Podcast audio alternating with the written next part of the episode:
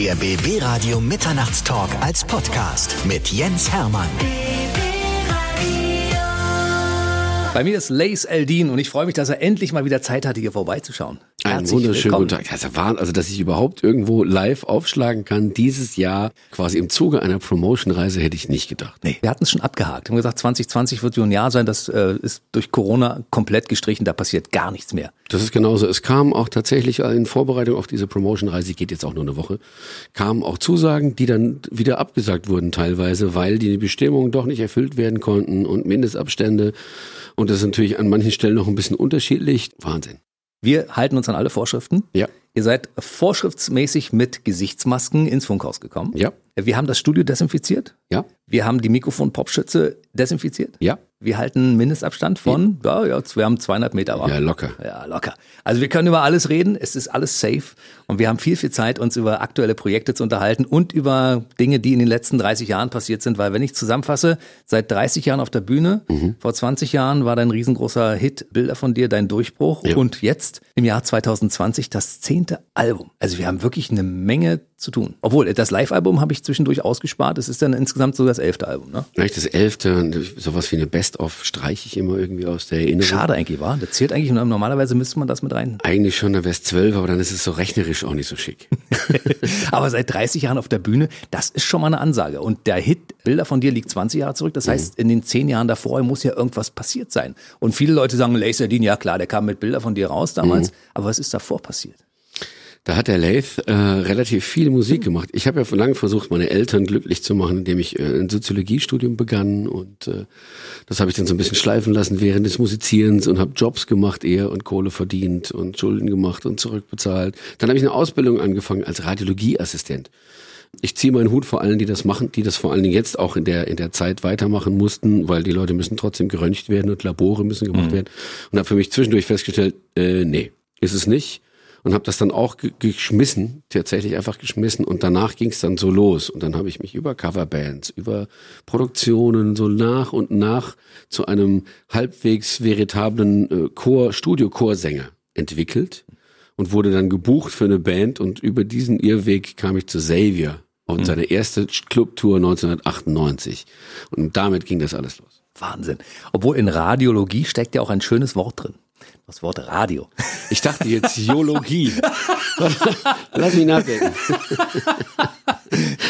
Du hast einen iranischen Vater und eine deutsche Mutter. Wie haben die damals reagiert, als du gesagt hast, ich mache Musik? Das ist immer eine lustige Korrektur an der Stelle. Mein Vater ist Iraker. Iraker. Und man müsste jetzt denken, so quasi aus der Historie raus, das ist total schlimm. Aber mein, mein Vater ist, glaube ich, der, ist der coolste damit.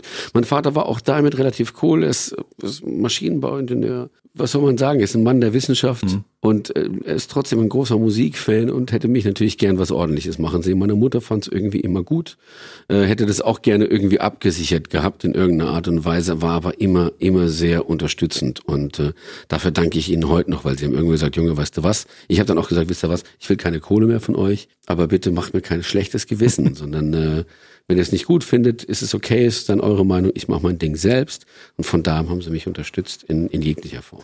Oh, du hast schon immer diese gigantische Stimme gehabt, ne? Also wenn du Background-Sänger warst und bei Xavier damals begonnen hast? Ne, ich habe angefangen, als ich wollte immer Heavy-Metal-Gitarrist sein. Ich wollte mit langen Haaren vor einem Ventilator stehen, mit Nebel an der Bühnenkante und gut aussehende Frauen bezirzen, ja, durch mein Gitarrenspiel oder auch einfach durch die Reihe, durch einfach nur die Anwesenheit. Mhm. Und äh, in Ermangelung eines Sängers hat unser erstes Bandprojekt in der Schule ähm, quasi einen Sänger gebraucht. Ich habe das dann als Platzhalter übernommen, ganz bitterlich auch. Das klang sehr übel. Es gibt Kassetten noch davon, Kassettenaufnahmen. Und die Lace Aldin-Fans haben nun gesagt, kannst du uns das mal zur Verfügung stellen über die sozialen Kanäle? Wir wollen mal hören, wie du früher klangst, als du noch nicht gut klangst. Genau, das hätten sie gerne. Das hätten sie gerne. Mein Lieblings, meine Lieblingskommentare sind, während ich was spiele bei einem Streamkonzert, sind, du sahst schon besser aus. Oder na, war die Nacht kurz und du denkst dann so. du bist zum Teil in den Staaten aufgewachsen, ja, nicht nur ja, in Deutschland. Genau. Wie kam es dazu? Mein Vater hat promoviert da drüben in den Staaten und ich glaube, wir wären auch Amerikaner geblieben oder Amerikaner geworden, hm. wenn nicht die Eltern meiner Mutter gesagt hätten, das ist irgendwie nicht schick, dass unser Mädchen, ich meine, gut, eine von fünf, aber dass die so weit weg ist und nie kommen kann. Ja, und dann wird das alles irgendwie zusammengeklebt und dann ist Mannheim draus geworden. Und insofern hast du natürlich gar keine Sprachbarriere, weil das, du bist ja eigentlich Native Speaker, ne? Mm, ja, wobei man sagen muss, ich meine, so eine Weile Mannheim, man hört es bei Bühlen Jay lernen. Der Bülent, der kann ja kein, kein einziges gerades Wort sprechen. Gell, Bülent? Aber das ist ja auch das Schöne. Und das färbt dann schon mal so ein bisschen. Und trotzdem fühle ich mich also der englischen Sprache trotzdem irgendwie verbunden. Ja. Mhm. Aber du singst in Deutsch. Ich singe in Deutsch. Das war auch mal anders. Ich habe mich viel mit der englischen Sprache rumgeschlagen.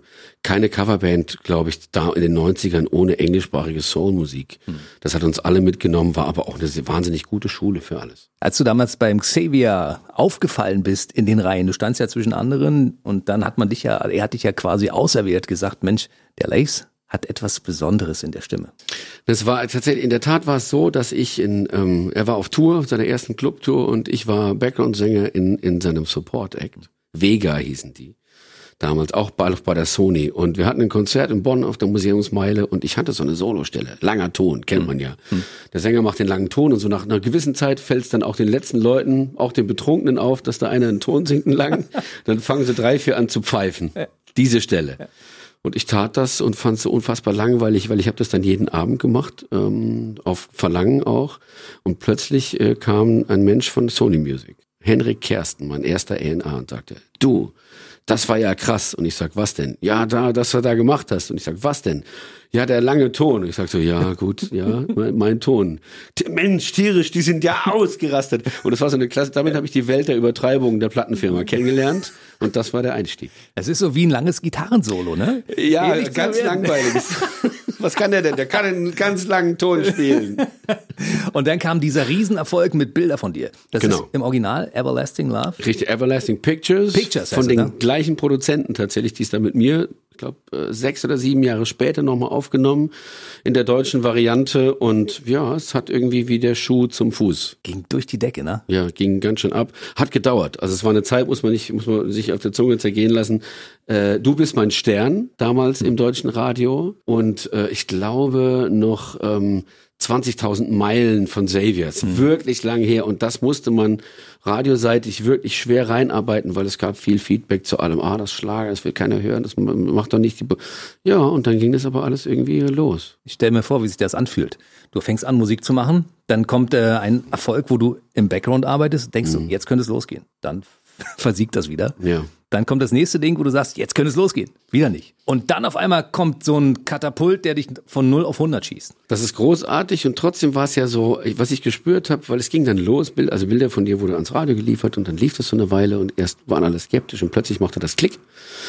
Und ähm, dann verkaufte sich die Platte auch, die verkaufte sich eigentlich sehr gut und plötzlich waren trotzdem alle so nach den ersten vier, sechs Wochen, waren bei der Plattenfirma alle so ein bisschen enttäuscht. Und ich war so, Leute, was ist denn los?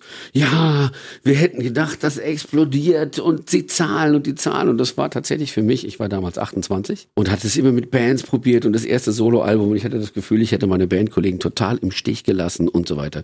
War das tatsächlich nochmal gefühlt ein herber Rückschlag, weil ich dachte, okay, Jetzt hast du ein Major-Label-Deal und bist veröffentlicht, läufst im Radio, Leute erkennen dich auf der Straße und jetzt immer noch nicht. Du weißt immer noch nicht wirklich. Und dann hat das tatsächlich noch mal eine ganze Weile gedauert, bis dann alle mal eingesehen haben, gut Ding will Weile haben. Und äh, dafür bin ich heute noch sehr dankbar. Ist es eine große Bürde, wenn man so ein Ding gelandet hat, weil man ja daran anknüpfen möchte? Total. Ich möchte ein ganz aktuelles Beispiel einstellen und hoffentlich ist, ist er mir nicht böse. Andreas Burani. Hm. Andreas Burani wollte, glaube ich, vor zwei Jahren ein neues Album veröffentlichen und ähm, ich glaube, er ist immer noch so ein bisschen auf der Suche. Und wenn du so ein Album wie Hey raushaust, was in Verbund auch noch mit einer WM-Nummer, die die ein ganzes Land äh, um ein Stück anhebt, um ein paar Zentimeter im positiven Sinne. Auf uns. Genau, auf uns. Dann musst du, dann musst du gefühlt ganz ordentlich nachlegen und ich möchte in der Haut nicht stecken, weil er kann ein ganz normales Album raushauen. Ich finde, er darf das. Es, auch, es kann auch ein Album sein, was es nicht so schockt, weißt du? Hm. Aber ich möchte in dieser Haut nicht stecken. Aber es wäre dir nicht passiert. Du hättest trotzdem ein Album rausgebracht. Ich hätte natürlich ein sehr gutes Album nachgelegt. Ja, das ist klar. Ich genau. bin ja nicht Andreas Burani. und das ist ja auch passiert. Ich frage mich immer die ganze Zeit, ja, das muss dir jetzt nicht peinlich sein, ja? Das stimmt. Nein, nein, du bist nein, ein völlig anderer Musiker. Ja, ist ganz, ganz anders. Äh, ich habe lange drüber nachgedacht, weil ich auch Leute kenne, die mit ihm arbeiten. Und wir in der Musikerszene sind auch immer so, was ist denn mit Andreas? Was passiert denn da? Ja, das soll bald kommen. Und dann denkst du dir, du fühlst wie er und er macht ja nebenher Konzerte und macht Zeug und man sieht ja auch auf Instagram und Facebook und dann weißt du, der ist am Arbeiten und er sitzt da und guckt sich wahrscheinlich so 15, 20 Titel an und überlegt sich, shit, Mhm. Weißt du, was ist denn jetzt die Zauberformel? Mal gucken. Also Andreas, wenn du uns zuhörst, bring einfach ein Album raus. Die Songs werden gut sein. Auf jeden Fall. Auch wenn sie nicht an auf uns anknüpfen. Wer war, vielleicht, nee, vielleicht sind sie einfach alle schon besser. Das ja. weiß ja keiner. Ja? Genau, mach es einfach so wie du es damals gemacht hast. Wer dich schon mal auf einer Bühne gesehen hat, der weiß, du bist ein Major Act. Das heißt, du füllst ein Stadion, du füllst ein großes Konzert und du musstest aber anfangs als Support spielen, bei Pur zum Beispiel.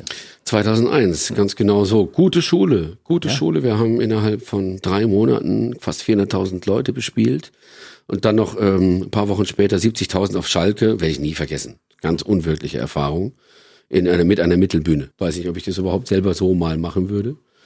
Das ist eine tolle Schule. Ich habe ganz viele Menschen auch aus dem Pur-Umfeld mitnehmen können, die mich heute noch begleiten. Sehr, sehr treu.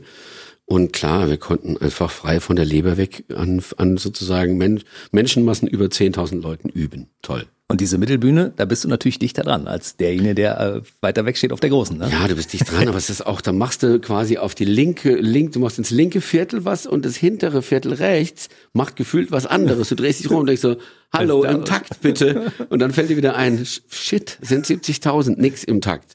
Also das ist schon sehr beeindruckend. War Hartmut Engler so fair, dass er gesagt hat, die dürfen genauso gut klingen wie ich oder haben die dich leiser gedreht? Ich war viel leiser. viel leiser. Ich war ein Furz. Nein, Quatsch, das war überhaupt, wir waren ja wirklich auch freundschaftlich verbandelt. Und ich bin bei diesem Konzert, äh, bin ich ja äh, schön auf die Fresse, weil ich äh, von unten eine sehr steile Treppe hochlief und äh, zu der Zeit immer, immer lange Cowboy-Stiefel getragen. Und in der letzten Kante der, der Treppe blieb der Lath hängen und dann flog er auf diese Bühne und sein Mikrofon rollte noch so im Augenwinkel so weg.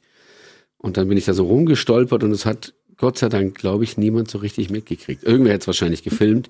Für mich waren es zehn Minuten, bis ich bei diesem verfluchten Mikro war. Aber ich werde es nie vergessen. Weißt du, was ich glaube? Die Leute haben gedacht, das gehört zur Show. Wahrscheinlich. Der kommt immer so auf die Bühne. Ich, äh, unterst ich unterstelle jetzt auch, dass man damals die Stufe erhöht hat. die hatte keine DIN-Norm. Die hat, genau, die, hat, die war auch extra nicht beleuchtet. Und das als als Sohn eines Ingenieurs, ja, als jemand, der Wissenschaftler ist. Ich hätte das sofort sehen müssen.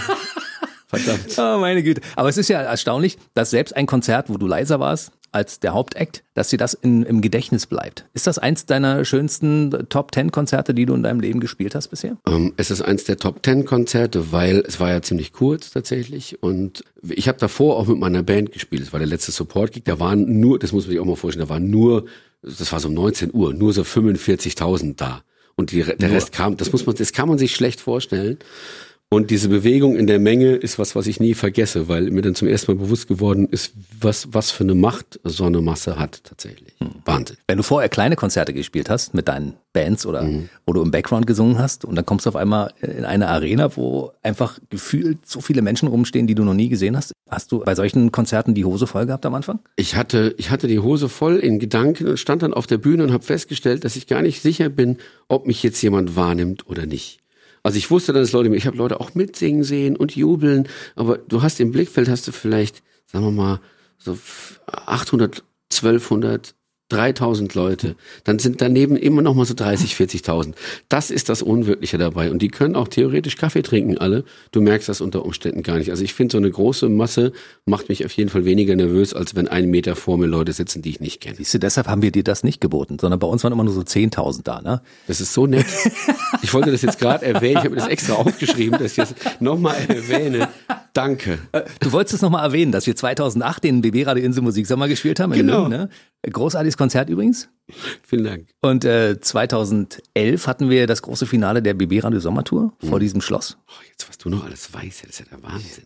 Ich weiß, wie du abgehst live. Wirklich der Wahnsinn. Ja, ja es, ist, es ist ja immer schon so gewesen, dass wenn, wenn eine Platte live was bietet, finde ich, kann ein Konzert durchaus was anderes sein. Und äh, ich bin da auch, was manche Kollegen angeht, tatsächlich ab und zu ähm, wundere ich mich, dass sie nicht ein bisschen mehr aus dem machen, was sie können, weil ich kenne manche Kollegen von ihrer Zeit vor, der, vor dem Erfolg und ich weiß, dass die alle, alle rampensauseitig mhm. gut, gut ausgestattet sind, auch was die musikalische Ausflüge angeht und sich unter Umständen gern mal in mehr so die Bedienversion von sich selbst neu erfunden haben. Mhm. Das finde ich immer ein bisschen schade. Bei uns passiert, bei uns ist auch mal ein bisschen Faithless und ab und zu ist mal ein bisschen Lenny Kravitz und dann kommt auch mal ein bisschen Bob Marley, ist alles dabei.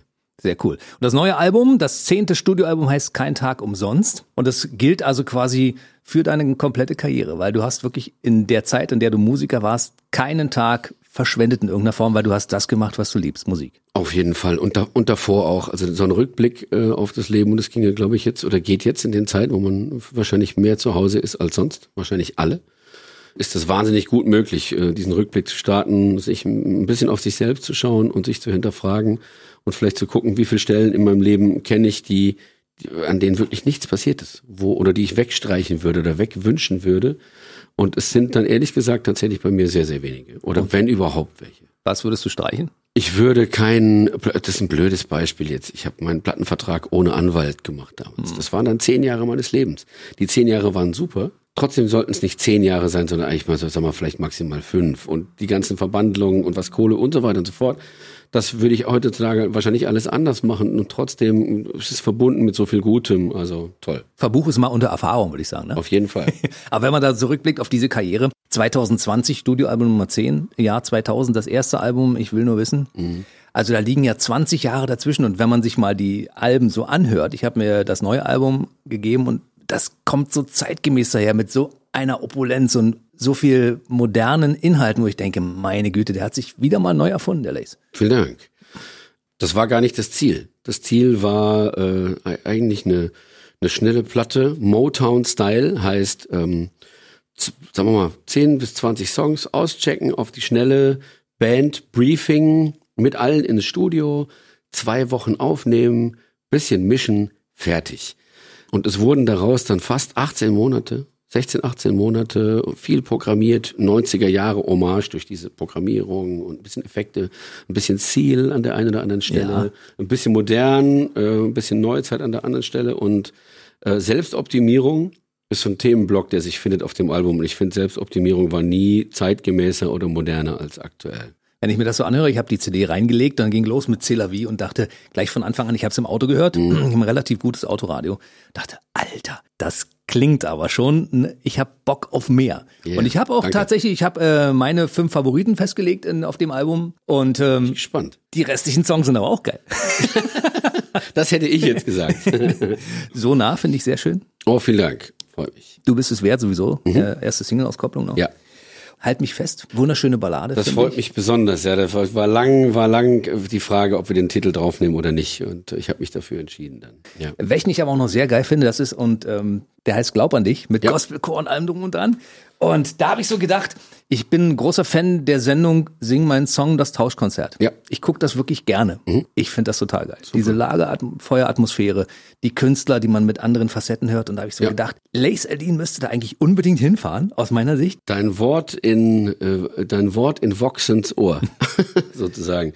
Das war jetzt äh, zwischendurch immer wieder äh, häufig mal das Gespräch und es ist so, dass redaktionell alle möglichen Dinge passen müssen mhm. tatsächlich. Und ähm, jetzt war ich da auch schon ein paar Mal davor und kratzte an dieser Stelle. Es hat es einfach bis jetzt nie sollen sein. Fans fragen mich auch viel. Ja. Oder meine Mutter sagt doch, Junge, Junge, Junge, da musst du hin. Sage ich mir, ja, Mama, gut, mache ich, ist in Ordnung. ähm, das ist gar nicht so leicht, das muss im Prinzip auch funktionieren und passen. Und äh, ich glaube, wenn es genug Leute mal irgendwie sagen, dann klappt das wahrscheinlich. Wir haben es jetzt an dieser Stelle gesagt, das ist auch ein Wunsch, den wir uns als Radiosender, also wir würden uns das wünschen. Also wir, ich spreche jetzt mal für mich. Ja, also, hallo Fox. wir, wir, möchten gerne, dass Lace Aldin bei der nächsten Staffel mit dabei ist. Siehst du? Liebe, liebe Frau Vox. Guckst du das selbst auch? Ich gucke das selbst auch. Ich habe jetzt aktuell auch, äh, da ich ja äh, Quarantäne seit ich acht Wochen in der Schweiz war, habe ich die erste, das erste Schweizer Tauschkonzert geguckt, was Seven moderiert hat, auch mhm. ein, ein, ein, Kumpel von mir. Und das war auch sehr schön, weil ähm, ich ein paar, viel mehr Sachen inhaltlich nicht kannte und ich kannte auch die Künstler nicht, großenteils und ähm, habe sozusagen noch mal ein bisschen anderen Zugang bekommen zu dem ganzen Format und der Freude daran, dass Leute Sachen einfach komplett umbauen mhm. und dass es bei Musik vollkommen in Ordnung ist. Wie mit Sprache. Sprache ist nicht wichtig, sondern die Art und Weise, wie du sie umsetzt. Mal ein Bild. Weißt du, mal ein Bild in den mhm. Dreck und jemand, der dich nicht versteht, weiß, was du meinst. Großartig. Ja. Und äh, Seven zum Beispiel hatte ich damals überhaupt nicht auf dem Schirm. Ich kannte den überhaupt nicht. Als ja, ich das so. erste Mal dabei war, dachte ich, das ist ein großartiger Sänger. Ja. So ein funky Soul-Typ. Total. Und, und, der moderiert das auch wirklich gut, ne? Muss der moderiert es gut, ist auch ein wirklich netter Kerl und der ist umtriebig und macht. Und alle, alle, die dabei waren, auch so wirklich äh, schöne Bandbreite, tolles Team und dieses Farben, also im Prinzip der, der Reichtum und die Toleranz sind, finde ich, was sind Werte, für die diese Sendung steht und das finde ich sehr gut. Da du ja fast Schweizer bist, könntest du ja auch für das Schweizer Fernsehen da an den Start gehen. Aber das wünschen wir uns natürlich nicht. Wir wollen dich ja in Deutschland sehen. Ne? Ja, bitte doch. Wunderbar. Wen hörst du denn von den, von den aktuellen Künstlern, die man jetzt im Augenblick so in den Charts findet? Wen findest du von denen denn gut und wen magst du vielleicht gar nicht oder sagst du sowas nicht? Oh, will ich gar, gar nicht mögen, tue ich, tue ich nur Mark Forster. Echt nicht? war ein Scherz. Scherz. Ähm, ich wollte gerade sagen, Mark Forster ist ein ganz toller Kollege. Mark, su super Typ. Erstens ja. mal ist er ja regional gesehen, kommt er quasi nicht, gar nicht mal so weit weg von mir aus, aus Lautern. Und ähm, der Mark war ja auch mal, ich habe den ja mit als Support genommen auf eine Tour. Da ging der noch gar nicht, da war der gerade angefangen bei seiner Plattenfirma und habe ihn dort kennengelernt und fand ihn einen guten Typ, immer mit Visionen auch. Mhm. Und ja, mehr muss ich dazu jetzt überhaupt gar nicht sagen. Marks Vision ist total aufgegangen, was ich großartig finde. Außerdem hat er angeblich ein Haus, wo man mit dem Auto reinfahren kann, habe ich gehört. Das finde ich auch nicht schlecht. Also wenn es jemand wissen kann, dann du. Wenn das jemand so weiß, dann ich, ich behaupte sogar, dass sein Auto gleichzeitig sein Ehebett ist. Ich lasse das jetzt alles mal so stehen. Marx, tut mir total leid. Liebe Lena, I'm sorry. Ich verrate jetzt hier nichts. Äh, nein, aber es ist, ähm, es, ist, es ist so schön zu sehen, wenn, wenn, also nicht, weil es so gut gelaufen ist, sondern dass es überhaupt funktioniert. Das ist ja keine Selbstverständlichkeit. Und äh, ich bin Joris, Joris-Fan. Joris finde ich großartig. Mhm. Ähm, auch ein wirklich, auch ein wirklich cooler Typ, der eine lange Zeit in Mannheim verbracht hat. Äh, ganz, ganz lustig. Ich bin immer noch ein Seed-Liebhaber. Ich bin jetzt, ich habe es nicht alles von Seed, aber ich halte Seed für einen der wenigen internationalen Live-Acts, die wir haben in Deutschland. Mhm. Das ist einfach eine unfassbare Band. Äh, und ich finde, Seed sollte eigentlich mit, mit, mit Jan Delay und der Funk-Combo, die sollten zusammen irgendwas bauen. Das wäre bestimmt ein netter Tanzabend. Also alle eben genannten Personen waren schon mehrfach auch Gast in diesem BB-Radio Mitternachtstalk, bis auf Seed. Also Peter Fox müssen wir noch demnächst und Jan Delay müssen wir noch einladen. Dann, wenn die alle gleichzeitig hierher kommen, dann kannst du das ja bauen. Oh, das wäre geil. Ja? Also ich bin ja großer Musikfan, deshalb bin ich ja beim Radio gelandet. Und ich rede gerne auch mit Leuten, die die Musik machen. Deshalb machen wir auch diese Interviews. Also ich habe quasi mein Ach, Hobby jetzt, zum Beruf gemacht. Ja. Jetzt habe ich, und, hab ich nie drüber nachgedacht. Ich bin auch mal an diesen tollen Geschichten interessiert, die die Musiker dann erzählen. Und ja. äh, wenn Mark Forster das nächste Mal kommt, muss er natürlich, der hat ja hier in Brandenburg irgendwo ein Anwesen, ne? direkt mhm. an einem See. Mhm. Soweit wissen, sind wir schon. Ach, dann ist das nicht das Auto, sondern das Boot. Das Boot ist das Bett. Ein Auto, das schwimmt. Wir wissen, wie Auto, das schwimmt. James Bond. Hi, mein Name ist Mark Forster. Mark Forster. Geil. Du hast nebenbei auch bemerkt auch eine sehr, sehr angenehme Sprechstimme. Verwendest du die gelegentlich? Ich habe mal, ich habe tatsächlich, ich durfte ein Hörbuch sprechen bisher. Karlchen heißt das. Modrichs erster Fall. Und ähm, es war mein erstes und ich hätte es gern gehabt, dass ich mir für das erste Hörbuch ein bisschen mehr Unterstützung oder bessere Unterstützung beim Aufnehmen geholt hätte. Weil mein Team waren gleiche Novizen wie ich und das wäre schön gewesen, sozusagen da ein bisschen Support zu haben, weil es hat Spaß gemacht. Aber ich glaube, es wäre ein bisschen mehr drin gewesen. Ich hätte auch das dem, dem Autor, dem Thomas Matistik, hätte ich das gerne gegönnt aber man kann sich das anhören. Ich glaube, im Auto ist es aufgrund meiner Stimme sehr brummelig. Wie viele Leute haben dich schon darauf angesprochen, dass du mit der Stimme noch was machen sollst, außer singen? Ja, viele. Ich habe mal mein erster, ich habe mal einen Spot eingesprochen, den kann ich natürlich jetzt als aufgrund der Werbung nicht einsprechen, aber für ein Hotel bei mir ums Eck mit, äh, ich glaube, mit Ende 20. Und es hörte auf mit himmlisch herbes mm, Pilsner. Darf ich jetzt auch nicht sagen. Aber Mal gucken. Ich habe auch bei einem Hör, ich durfte ganz kurz eine Mini-Rolle bei einem Hörbuch sprechen. Hm. Und da waren alle total nett zu mir. Ich glaube, ich habe, ich hätte trotzdem noch besser abliefern können und würde auch gerne. Das macht unfassbar viel Spaß. Ich habe Patrick Bach dort getroffen. Mhm. Silas, für alle, die ja. ihn noch in der Rolle kennen. Genau. Für mich ein unfassbares Erlebnis, weil ich bin mit Silas groß geworden. Ja. Er musste mit den Augen rollen als ich mit der Geschichte, Mensch Patrick, du warst doch damals dieser Junge auf dem Pferd. Seine Augen rollen. Und er war aber trotzdem sehr freundlich. Na, da bauen wir noch dran. Äh, wir werden, bevor wir nochmal auf die Musik zu sprechen kommen, nochmal ganz kurz auf die Corona-Krise zurückkommen. Ja. Du bist ja im Prinzip fast Schweizer, könnte man sagen. Ne? Mit deiner Lebensgefährtin warst du zu Zeiten, als die Corona-Krise losging, in der Schweiz und konntest gar nicht wieder zurückreisen. Wir haben uns entschieden, weil die Kinder sind zweimal äh, im Monat regelmäßig in der Schweiz und äh, wir hatten eigentlich über, überlegt, die Kinder im Prinzip übers Wochenende in der Schweiz zu haben, selber mitzugehen und dann wieder zurückzugehen am Sonntag. Und äh, samstags abends, sonntags mittags war dann klar, die machen die Grenzen zu. Und wir haben dann entschieden, im Sinne des kompletten Familienverbunds, dass wir doch in der Schweiz verbleiben, anstatt jetzt nach Deutschland zu fahren, dann erstmal zwei Wochen in Quarantäne zu gehen. Mhm. Und aus den eineinhalb Tagen, den geplanten, wurden dann acht Wochen. Äh, das beschreibt sich sehr gut mit, der, mit, dem, mit dem Beispiel vier Telefone, ein Ladegerät. und ein Teenager dabei. Man kann sich ungefähr vorstellen, was dabei rauskommt.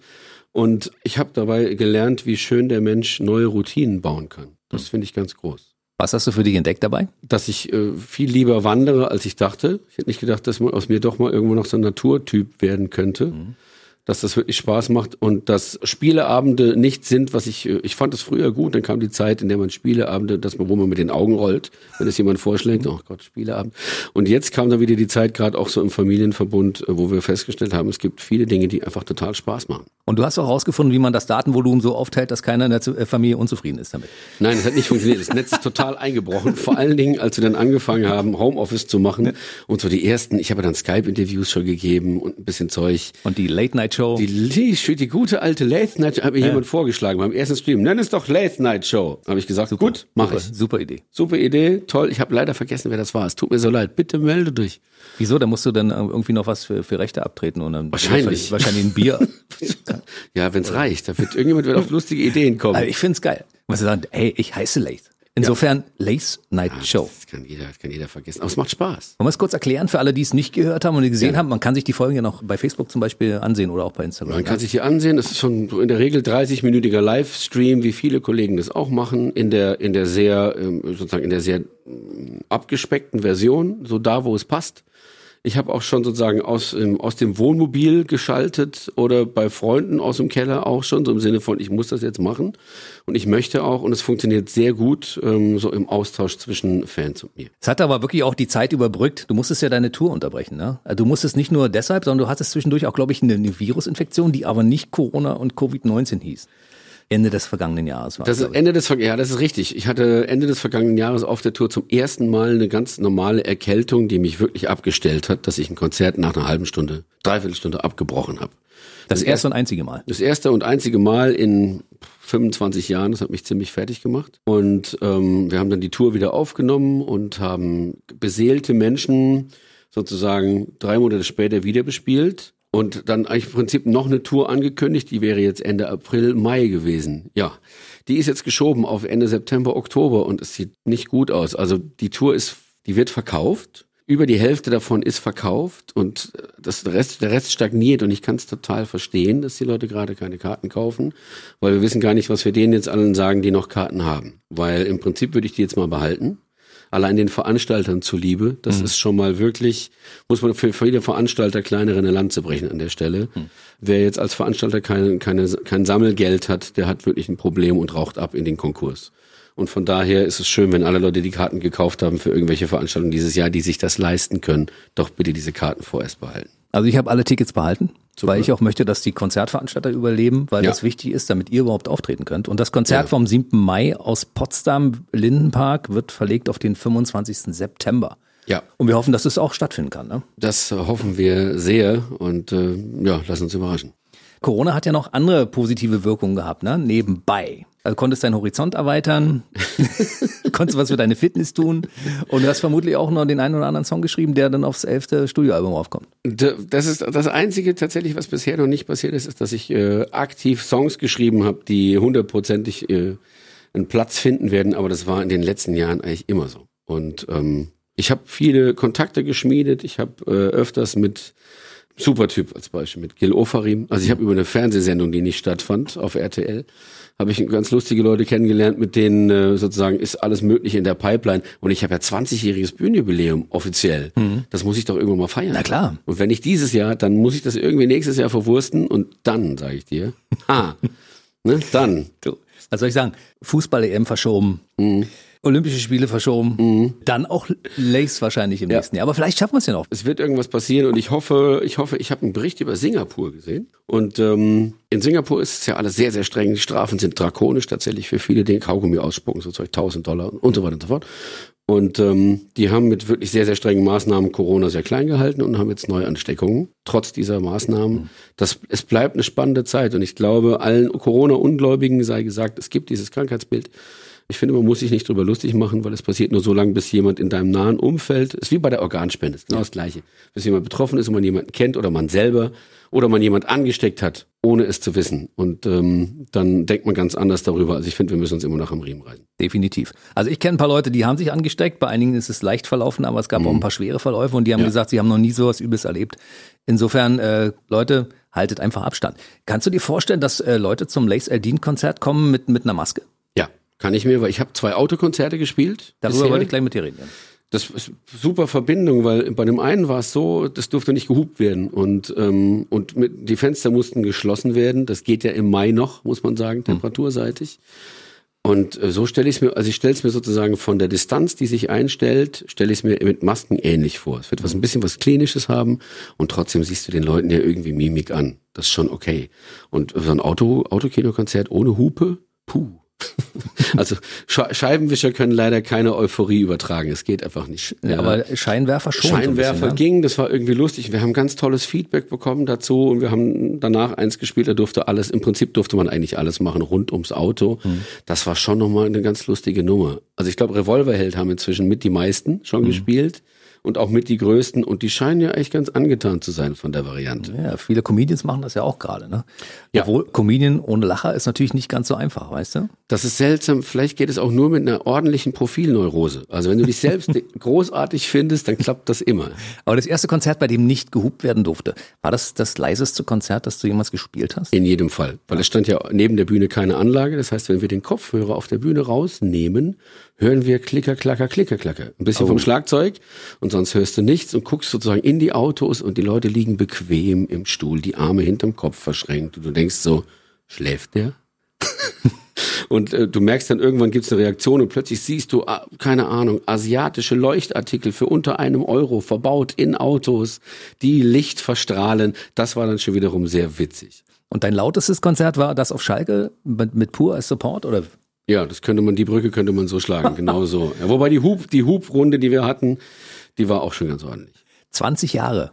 Das ist wirklich ein Jubiläum, wo viele Leute sagen, okay, ich habe alles erreicht in meinem Leben. Wenn du dir nur allein die Anzahl deiner Titel anschaust, die in 20 Jahren zusammengekommen sind. Also du könntest ja im Prinzip mit diesen Songs alleine, glaube ich, drei Tage durchspielen. Das würde gehen, ja. Am besten noch auf so einem Tanzwettbewerb. Wenn du äh, ein Konzert gibst, musst du dich ja für eine, für eine Auswahl von, weiß ich nicht, 20 Songs oder so entscheiden. Das, äh, ich wüsste bei 20 Alben nicht mehr, wofür ich mich entscheiden soll. Ich meine, klar, die großen Sachen müssen natürlich immer mit dabei sein, ne?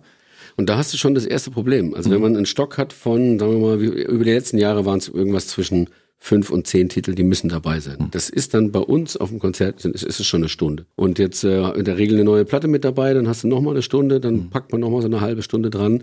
Und für mich persönlich sind Konzerte über zweieinhalb Stunden, und das sage ich nicht, um es begrenzen zu wollen, aber ich bin so nach zwei Stunden schon, bin ich eigentlich schon, wenn das Konzert ein bisschen fordert, bin ich schon ein bisschen platt.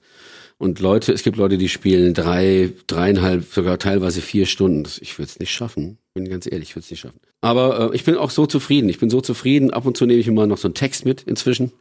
Nicht mehr ganz so wie früher. Aber das ist alles vollkommen in Ordnung. Und ich, ich feiere Live-Spielen und ich vermisse es so sehr gerade. Das Autokino hin. Autokino her. Ja, das kann ich mir vorstellen. Also als Live-Musiker, der daran gewöhnt ist, auf einer Bühne zu stehen, die Leute zu unterhalten, zu performen und auch das Feedback zu bekommen, das ist ja, glaube ich, auch ganz wichtig. Es ist ja so ein bisschen auch unsere Währung. Ne? Also ich meine, wenn du als Moderator vom Radio irgendwo stehst und irgendwas moderierst, dann klatschen die Leute gelegentlich ja auch mal zwischendurch. Weißt du? Das und es fühlt sich irgendwie gut an, weil in diesem Studio kriegst du kein Feedback. Da redest du an dieses schwarze Ding hier rein und es passiert nichts. Schreibt dir jemand vielleicht eine E-Mail und sagt, was war denn das für ein Schrott? Aber es klatscht keiner, weißt du? Gratuliert der Staumelder. genau. Aber du brauchst doch sowas auch, ne? Das ist doch wichtig. Ähm, ich brauche es vor allen Dingen in Bezug auf, auf neue Musik. Wenn du neue Musik hast und spielst die irgendwo, dann möchtest du jemanden angucken, um ein Gefühl zu bekommen. Macht es was bei ihm, kommt es durch und äh, findet er das gut, kann er schnell mitsingen, was auch immer. Und wenn das alles nicht passiert, dann ist es tatsächlich ein bisschen schade. Neues Album heißt Kein Tag umsonst. Jetzt hast du davon ja schon ein paar Songs bei den Autokonzerten gespielt. Ne? Ja. Die Resonanz darauf ist, Sehr- man, gut. Ja, auch wenn man es nicht ganz so laut hören kann, obwohl, wenn man ein gutes Autoradio hat, kann man es ja. Ne? Sehr gut. Man kann das auch mit dem guten Autoradio hören und man muss ja schon sagen, für eine Band auch spannend, weil das Signal, was da, man da durchschießt, ist schon sehr direkt. Also ich habe die Sachen gehört, ich habe quasi einen Mitschnitt gehört von jemandem aus dem Auto mit dem Telefon aufgenommen. Das klingt wie eine Live-Platte. Also da bin ich auch sehr stolz auf meine Band und meine Technik, weil es klingt auch alles wirklich wahnsinnig toll. Und ähm, wir haben uns gar nicht mal so viel verspielt wie sonst. Ich habe noch nie erlebt, dass du dich verspielt hast. Du Das bist musste in, ich, ich musste es jetzt mal sagen, damit die anderen Kollegen nicht so schlecht dastehen.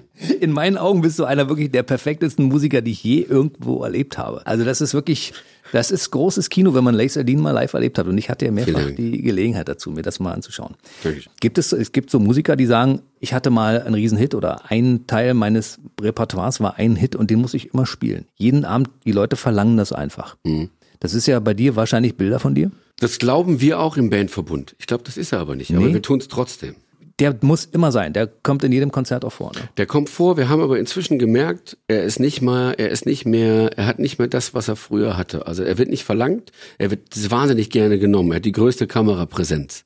Zack kommen die Smartphones. Und dann verschwinden die unter Umständen wieder. Aber wenn wir den Song nicht spielen, schreibt hinterher keine. Wo war denn Bilder von dir? Ist ganz spannend. Du hast ihn schon mal rausgelassen bei Wir Konzerten? haben ihn mehrfach rausgelassen, tatsächlich auch aus Absicht, um zu schauen, was passiert und sind uns unserer eigenen Sache im Bandverbund selbst nicht sicher. Aber dein Lied muss immer kommen. Das spielen wir tatsächlich immer. Gehört ehrlich gesagt zu, mit zu meinen Favoriten tatsächlich.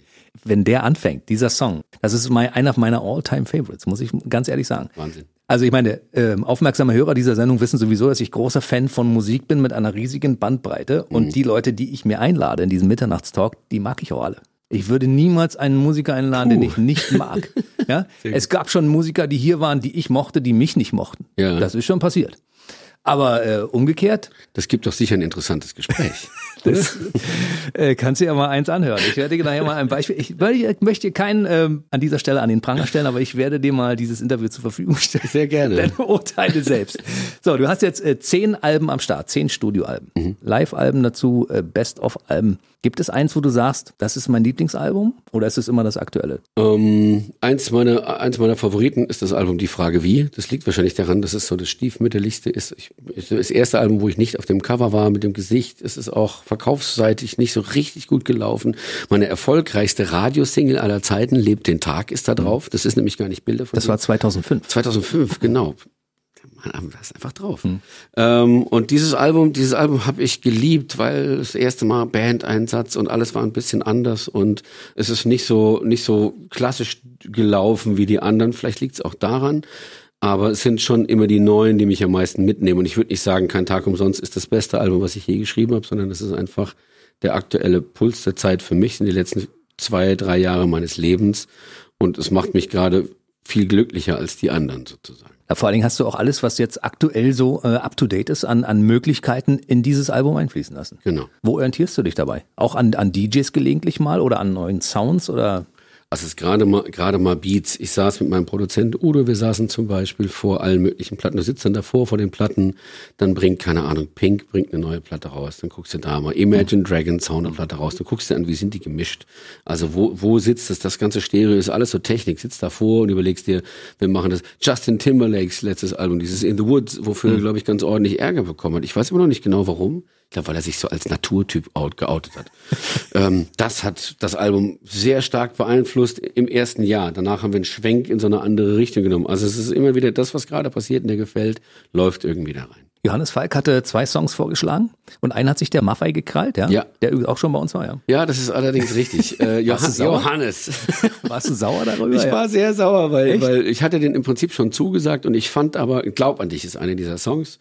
Und Glaub an dich wollte ich, äh, und um den war es irgendwie leiser. Ich weiß gar nicht warum. Und den wollte ich die ganze Zeit für mich haben. Und den anderen Song, den Maffa sich dann gekrallt hat, den hatte ich auch auf dem Schirm und mein Produzent mochte das. Und wir hatten das eigentlich schon zugesagt. Und man muss Johannes ganz klar zugestehen, er hat Maffa das Ding vorgespielt. Der hat am gleichen Tag gesagt, komm, nehme ich, mach ich. Ich, Johannes, ich finde das gut. Ein sehr schöner Song. Und ähm, äh, dann war der weg und im Prinzip hatte ich, ich hatte immer sozusagen so in meiner Arroganz das Gefühl, Johannes wartet einfach mal, bis ich mich da mal entschieden habe. Das hat er aber nicht getan und das hat mich aber auch noch mal, was dieses Thema kümmere dich um dein Jetzt und nicht um dein Bald oder um dein Damals, hat das noch mal so richtig wachgerüttelt, weil er gesagt hat, hey, tut mir echt leid, es hat einfach zu lange gedauert. Und ich musste da, ihr habt bestimmt Verständnis, ich musste dazu sagen, weil ich lebe auch unter anderem vom Schreiben. Ja, Alles klar. gut. Äh, es gab ja schon mal einen Maffei-Hit, der ursprünglich gar nicht von Maffei war, sondern von Karat. Genau. Über sieben Brücken. Über sieben Brücken. Vielleicht machst du einfach eine Lace Aldin-Version von dem Song, den jetzt Maffei hat. Du meinst zur Strafe. Zur Strafe zeige ich dir mal, wie ich's gemacht hätte. Das wäre zum Beispiel wieder so ein Thema für Sing mein Song, das Tauschkonzert, weißt du? Das wäre eigentlich ein ganz schön. Das ist, äh, ja genau. Ich könnte ja mal irgendeinen von ihm verhacken. Mal gucken. Wie ist das so unter euch äh, Musikerkollegen? Unterhaltet ihr euch während der Corona-Zeit auch darüber, ob ihr alle dieselben Probleme habt oder ob die auf unterschiedlichen Ebenen stattfinden? Ähm, ist, ich glaube, es ist eher so ein, so ein bisschen Nachrichten geben. Es ist ja so, wenn du, je nachdem, ob du gerade total angesagt bist oder nicht, wenn du, wenn du eingestehst, dass du ein wirkliches wirtschaftliches Problem mit Corona hast, dann hast du entweder dein ganzes Geld verpulvert oder bist jetzt wirtschaftlich nicht abgesichert auf der Seite. Oder du bist sowieso mit so vielen Musikern verknüpft, dass du die ganze Zeit die, die komplette Versorgungskette siehst. Und das ist, glaube ich, so der Punkt. Also ich wusste schon nach, nach zwei Wochen von Veranstaltungsfirmen, Lichttechnikfirmen, die im Prinzip ganz viele Pferde auf viele Termine gesetzt hatten und dann brachen die alle weg. Hm. Und im Prinzip, klar, wie bei allen anderen Betrieben auch, dann gehst du kurz mal auf Kurzarbeit, Leute werden krank geschrieben, das ganze Programm und dann säuft einfach einer nach dem anderen ab. Und ähm, ich bin mal gespannt, ob sich die Branche zum Beispiel mit diesen Autokinokonzerten jetzt retten kann, weil im Sommer wird das irgendwann mal zu heiß werden mit den Autokinos, glaube ich. Oder die Leute feiern es in unserem Land so ab, dass sie das auch unterstützen. Ja, es kommt natürlich auch nicht so viel Geld rum bei so einem Autokinokonzert wie bei anderen normalen Konzerten, aber es läuft halt was. Und das ist, glaube ich, der Punkt. Also alle sind sich einig im Gespräch, dass man irgendwas am Laufen halten muss und dass es eine neue Einnahmequelle braucht und die muss im Netz stattfinden nirgendwo sonst, weil das Netz ist gerade noch gefühlt umsonst. Ganz ehrlich, ich finde, es muss definitiv was passieren, mhm. weil Musiker müssen von etwas leben, das ist ganz wichtig. Ja. Und ich habe so die Erfahrung gemacht, vielleicht ist dir das auch aufgefallen, es gibt so Musiker, die haben jetzt einfach mal zwei Monate nichts gespielt. Und da schleicht sich langsam so eine, ich will es nicht Faulheit nennen, aber da so eine, so eine Lebenseinstellung, ach, ich habe irgendwie keinen Bock mehr und ich will auch nicht probieren, ich will nicht üben und so. Ich hab, finden sowieso keine Konzerte statt. Wofür soll ich das machen? Da ändert sich so gerade so die Lebenseinstellung. Mhm. Und äh, das finde ich bei Leuten, die dafür da sind, andere zu unterhalten, ganz schlimm, dass die gerade jetzt in so einem Tal der Tränen unterwegs sind. Also ich, ich kann jeden verstehen, der, der die Hoffnung verliert. Ich kann auch jeden verstehen, der sagt, ey, ich gebe mich doch hier nicht die ganze Zeit für umsonst her. Ähm, ich verstehe zum Beispiel auch Leute nicht, die, die, die sich darüber empören, dass man, dass man sozusagen ein Heimkonzert vergütet haben möchte, weil es ist genauso eine künstlerische Darbietung. Natürlich. Ja. Und dafür muss es, dafür wird es in jedem Fall auch, äh, dafür wird es Lösungen geben. Ich finde, andersrum ist genauso. Ich genieße diese Zeit des Gebens natürlich auch. Hm. Es ist so schön, weil dieser, dieser Pi mal Daumen-Gedanke so im Sinne von Bild ist nicht so gut, Ton ist nicht so gut, macht nichts ist doch okay. Ist auf jeden Fall, weißt du, wir haben eine Verbindung. Das finde ich eigentlich aktuell gerade ganz schön. Und wer sich jetzt derzeit hängen lässt oder zum Beispiel die Angst hat, verloren zu gehen, gibt's ja auch ganz viele, die jetzt machen, weil sie Schiss haben, dass man sie vergisst. Ich glaube, die können sich alle beruhigen. Ich glaube, viele Leute haben gerade auch ganz andere Sorgen im Kopf, als was die Band von, die Lieblingsband so treibt. Also liebe Musiker, haltet bitte durch. Es kommen auch wieder Zeiten nach Corona, das können wir euch auf jeden Fall mal sagen. Und die Musiker und Sänger und Interpreten in unserem Land brauchen euch natürlich dann auch als Band, damit man auf Tour gehen kann. Ganz wichtig. Und ich kann an dieser Stelle auch nur einen Appell loswerden. Kauft bitte die Alben. Selbst wenn ihr nicht rausgeht und in den Laden wollt, um die zu kaufen, man kann die Dinger streamen heutzutage. Und Natürlich. dafür bezahlt man Geld. Und ich finde, dass solche Leistungen unbedingt bezahlt werden müssen. Müssen unbedingt bezahlt. Ganz, ich hätte diesen Appell jetzt sozusagen auch nochmal äh, ähm, doppelt unterschrieben, weil man kann alle mit, mit Plattenkäufen supporten oder mit, mit einem Streaming. Es gibt ja auch inzwischen Act, die ihre Spendenoptionen sich einbauen. Mhm. Und ich finde, das muss ja nicht immer Riesenbeträge sein. Da geht es, glaube ich, um, um Geben und Nehmen. Fußballfans kaufen Tickets für Spiele, die erst später stattfinden, um ihren Verein zu unterstützen. Und das kann man mit seinen Idolen, mit seinen Musikern genauso machen. Wird für mich natürlich als Fan ein teurer Spaß, muss ich ganz ehrlich sagen. Keine Frage. wenn man zu viel gut findet, das ist Pech. Ich finde wirklich eine ganze Menge gut, aber ich habe tatsächlich auch während der Corona-Zeit eine ganze Menge Alben gekauft, weil ich das wichtig finde. Ja. Auch von den Leuten, die hier zum Interview waren. Ich finde das wichtig, man muss euch unterstützen. Und ich finde es auch wichtig, es gibt ja DJs zum Beispiel, die haben für eine Party gespielt von zu Hause und hatten ein PayPal-Konto, haben gesagt, okay, wenn ihr mit, mitmachen wollt, zahlt hier in Fünfer oder so weiter. Ja. Die brauchen ihr Grundrauschen, um überleben zu können. Natürlich. Vollkommen einsehbar. Finde ich auch sehr, sehr gut. Gut. Also es kommt die Zeit nach Corona. Wollen wir ein bisschen in die Zukunft noch schauen? Gerne. Also neues Album ist am Start. Allen Fans sei gesagt, hört euch das Ding an für den Fall, dass ihr es noch nicht gehört habt. Großartig geworden. Was kommt danach, wenn es wieder alles so läuft, wie es laufen soll? Wenn es so läuft, wie es laufen soll, dann kommt die Tour September, Oktober. Das ist ein, tatsächlich ein bisschen Meilenstein, weil wir haben in der Theorie für den Jahresanfang 21 schon vor Corona eine Tour gebaut. Die ist noch gar nicht veröffentlicht. Wir wollten ein bisschen warten und gemütlich. Und jetzt ist tatsächlich schon die Überlegung, wird das das einzige bleiben bis Mitte 21. Nein, wird es nicht. Das, das glauben wir alle nicht, ja, dass das so ist. Aber es weiß keiner. Also ich, mir schlotterten zwischendurch natürlich auch so ein bisschen die Knie, als die eine oder andere Veranstaltung im Oktober abgesagt wurde. Und ähm, du, schau, schauen alle gerade mit Hoffnung in die Zukunft. Also es gibt definitiv Gespräche auch über neue Plattformen. Es gibt sicherlich Optionen, sich keine Ahnung, ein irgendein Festival zusammenzuschrauben, wo du sagst, hey, du zahlst da und kannst das dann besuchen und musst dir das halt natürlich alles online reintun. Aber auch da arbeiten ja viele Leute dran, sei es mit VR-Brille und so weiter, um mhm. dieses ganze Erleben irgendwie neu zu gestalten für die Zukunft. Und ich glaube, das ist ein Markt, den muss man sich anschauen, an dem muss man sich rantasten und man muss sich auch ein bisschen, ein bisschen was trauen und den Leuten eine Chance geben, dass das, sagen wir mal, vielleicht ein bisschen holprig anfängt. Mhm. Gucken. Na schön. Wenn du dir die Location sicherst für 2021, kann das schon mal nicht schaden, weil die Konzerte, die 2020 jetzt während der Corona-Zeit stattfinden sollten, Wahnsinn. die sind ja alle auch verlegt. Und das heißt, es gibt ja nur eine gewisse Anzahl an Locations, die für solche Konzerte auch passen. Und das heißt, die werden dann wahrscheinlich täglich ausgebucht sein Ja. mit, mit hochkarätigen Konzerten. Das ist genauso. Ich kann dir sagen, wir haben versucht, unsere diese, diese 21er Tour, die ist zwischen Januar und Februar geplant. Und wir wollten die in den Mai schieben, nur testeshalber und kamen nur noch auf Dienstag, Mittwoch, gefühlt 15 Uhr, weißt du, so ungefähr tatsächlich alle 21 spielen. Und ähm, von daher bin ich froh, noch Zeitpunkte zu haben. Und es wird ein ganz spannendes Kulturjahr 21, weil es explodiert in sich irgendwie. Vielleicht wird es für uns alle wahnsinnig berauschend. Oder man kann sich gar nicht mehr entscheiden, wann man zu welchem Event geht. Man bra- braucht auf jeden Fall eine gute Terminplanung. Und ich brauche vorher ein Lottogewinn. Äh, auch, das, auch das schadet nicht, außer alle werden günstiger. Was bestimmt passieren wird. Ah, Aber stell dir das vor. Ja, du gehst, äh, weiß ich nicht, am Mittwoch zu Pink, am Donnerstag zu Justin Timberlake, am Freitag zu Lace Mhm. Ja. am Samstag zu Mark Forster. ja, zwischendurch noch ins Kino und dann musst du noch, keine Ahnung, das weiß ich nicht, Pferderennen, Hu- Hundeschau, Hundeschau, dann, was, ist ja, ich meine, es Comedy gibt's auch noch. Du musst noch zu Mario Barth, muss man auch noch und, und sich Eben. Comedy anschauen und weiß ich, weil Paul Panzer will auch wieder ein neues Programm machen. Ja. Es wird ein spannendes Jahr 2021. Aber erstmal, wir müssen gemeinsam dieses Jahr 2020 schaffen. Ja. Da müssen wir einfach mal die Arschbacken zusammenkneifen, weil wir sind alle davon betroffen. Es ist einfach so. Auch wir als Radiosender, es klingt alles immer so schön, aber auch wir müssen uns natürlich als Privatradio Ich kann es zusammenreißen. total ja. verstehen. Ich bin ja jetzt unterwegs. Ich bin, es ist sowieso für mich unfassbar, dass ich auf Promotion-Reise bin, weil die ist viel kürzer als sonst. Und ich besuche ein paar Sendeanstalten und auch ein paar öffentlich-rechtliche TV-Anstalten und da ist es so ein bisschen Wüste auch. Wie man sich so vorstellt. Also maskentragende Menschen äh, quasi laufen, rennen sich jetzt nicht gerade über die Füße. Und von daher weiß man auch, der arbeitet von zu Hause, der kommt das erste Mal wieder. Ich war einer der ersten, der, äh, der am Montag in einem öffentlich-rechtlichen Sender in Köln war, die dann alle sagten, hey, schön, dass mal wieder jemand kommt. Weil es ist einfach sozusagen gar nicht mehr Usus und dabei, dabei sind wir ja noch sozusagen noch, noch gar nicht so lang abgeschnitten vom, vom, vom alten Leben. Aber du hast vollkommen recht, wir müssen einfach die Arschbacken zusammenknallen. Aber es ist auch so, dass die öffentlich-rechtlichen Stationen zum Beispiel GEZ-Gebühren kassieren und wir als Privatradio uns alleine finanzieren müssen, was in diesen Zeiten auch nicht ganz so einfach ist. Das wollen wir vielleicht auch mal ganz kurz ansprechen. Da erinnerst du mich an eine, an eine Mahnung. Wenn man acht Wochen lang in der Schweiz ist, anstatt in Deutschland zu sein, bekommt man viele Mahnungen.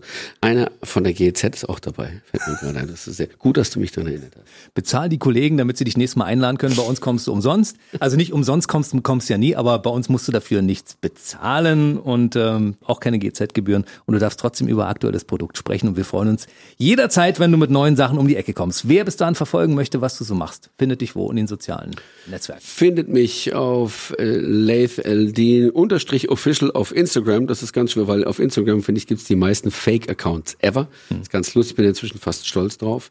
Dann gibt's natürlich eine Facebook, eine LathLD Facebook-Seite und meine Homepage lath.de ist und damit ist man voll versorgt. Und die bei Facebook und die bei Instagram haben den blauen Haken, das ist wichtig. Ne? Die haben den blauen Haken, ohne wäre das auch nicht gegangen. Also bevor der blaue Haken kam, gab es so viele Fake. Und es gibt, der Name Lath kommt relativ häufig vor. Es gibt einen ganz berühmten Araber, wie man sich vorstellen kann, der heißt auch Lath. Der sieht aus wie die junge Version von mir. Ich prahl jetzt mal. Es sieht, wir haben die gleiche Frisur, den gleichen Bart. Er hat in seinem Leben viel mehr Sport gemacht als ich, singt auch sehr gut, muss man sagen. Nein, echt? Doch, ich habe mit ihm ganz kurz telefoniert über so einen Stream.